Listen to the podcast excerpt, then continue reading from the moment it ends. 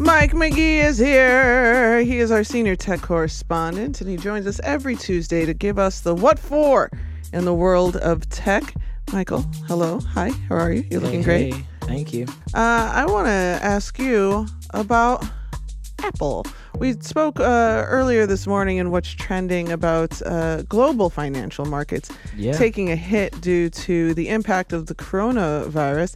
Especially here in the U.S., we fell a thousand points. The Dow did.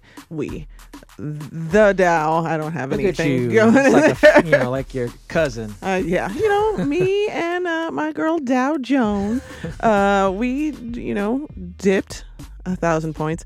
Asian markets not doing so great. Mhm. So tell me how this affects Apple. Well, yeah, I mean, like many other top uh, companies, Apple, Amazon, Microsoft, you name it, uh, chances are they have a manufacturing partner uh, that's in China. And so, and just all across the world. So, with the coronavirus spreading and fears about it uh, spread even faster, Apple said last week that, you know, because of these global effects, it's probably going to have a material impact on our bottom line Mm-hmm. and so they might not hit their revenue goals or break them like they did last quarter. Uh, and so it's just showing how this is affecting not only individuals but the largest companies in the world. Oh man. I mean, don't feel too bad about Apple. That last quarter they made about ninety-one point eight Oh, billion okay. dollars. So they'll be fine, is what so you're saying? Increase of nine percent over last year, so they'll be okay. I think so. But it shows that they're getting ahead of it, which is pretty rare. They don't usually communicate Mm-hmm. before the results uh, of their uh, quarterly revenue, so they they already know that it's probably not going to be what they want, and they don't want, or at least they're trying to minimize the freak out by the media and other people. So we'll see if it works. How does this affect the consumer?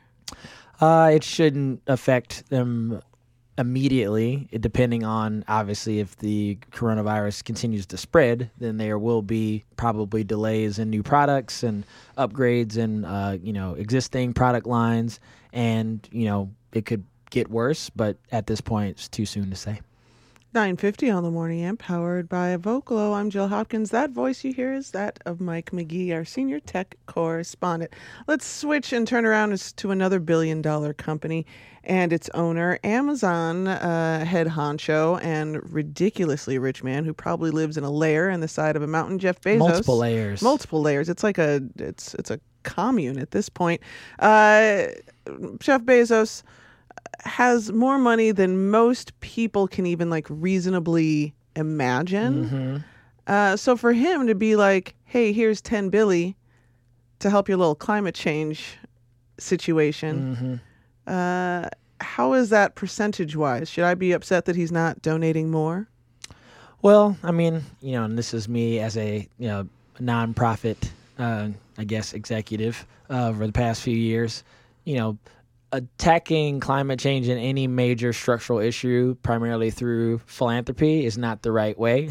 Yeah. um, I think that because you know our you know major government entities and other major entities that should address these um, you know at a systemic uh, systemic level aren't doing it so philanthropy has to fill certain gaps that being said it's great that he uh, you know gave 10 billion dollars it's uh, not zero dollars That No, is it is not helpful $0. um, also shows just the power of collective, you know, uh, organizing within Amazon. We've had multiple stories uh, on Tech Talk Tuesday about Amazon employees over the past 18 months, uh, you know, coming together to, uh, you know, really push uh, Jeff Bezos and the, you know, executive team and board at Amazon to do more about climate change. Amazon, as one of the largest companies in the world and what they do, being one of the massive retailers and shippers around the world, they have a primary impact on climate change. So $10 billion is about 7% of his total net worth. So, you know, it's maybe the equivalent of me, you know, going to Popeyes and ordering some chicken. um, But it's still good. I should do that. Um, thank you, Jeff, uh, helping me out already. But yeah, so yeah, it's a small percentage of his net worth. It's not insignificant, um, and he is approaching it in a way that I think it's smart of not just creating new things, but seeing what works and investing in that. So starting this summer, uh, you'll be able to apply for grant funding from this climate fund that he started. Well, all of you climate change activists out there, I hope you get a piece of that bag. $10 billion. Man, I would just, I'm just picturing like writing a check and just being like, yeah, Yeah. just go ahead, fix it. Yeah, it'd be nice that we wouldn't have to worry about, oh, thank you, Jeff, for giving $10 billion, that we had a world where this wouldn't be an, a, a thing to have a nice story about. But since we're in that world, we'll take it. Yeah, I will.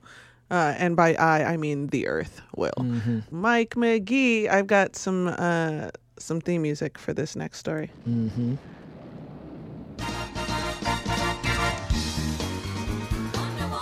When I first heard the term bracelet of silence, of course, I thought instantly of my favorite Amazon princess, kind of tangentially related to Jeff Bezos. But uh, let's talk about this uh, product of the week the bracelet of silence and how it's going to help us in our everyday life. Yeah, it's a prototype, uh, but it's created here in Chicago uh, by two uh, science, computer science professors at University of Chicago. Essentially, this bracelet of silence will jam your Amazon Echo or any other microphones uh, in the vicinity uh, that you're, you know, wearing this bracelet. So it's a pretty kind of steampunk, uh, large uh, bracelet. So not necessarily. I mean, you could make it fashion. Yeah. Uh, depending on what you're wearing, I could I could rock it and make it look Apple cool. Watches got all those bands. It's cute yeah, now. but it's you know it's not out for purchase yet, but it does what it says it does. Um, if you go on the New York Times uh, website, you can find the story and they have a video showing how it jams and silences microphones essentially by emitting a sound that most people can't hear. Um, so if you're not, you know, maybe you know a teenager or a dog, uh, you won't hear anything, but the devices around you that have microphones will.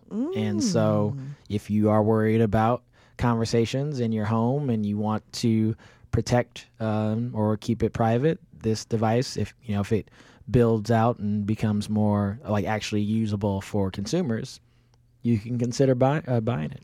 I think that sounds like a great idea. Uh, I'm here to kind of subvert the man in any way that I can. Yeah, Yeah. Yeah. And, you know, accessories. yeah. Big- big I mean, it's it's those. definitely noticeable. Yeah. I want one. Conversation starter. it's better than Google Glass. Yeah. Thank you, Mike, for joining us. And thank you for uh, all the great work that you do all the time.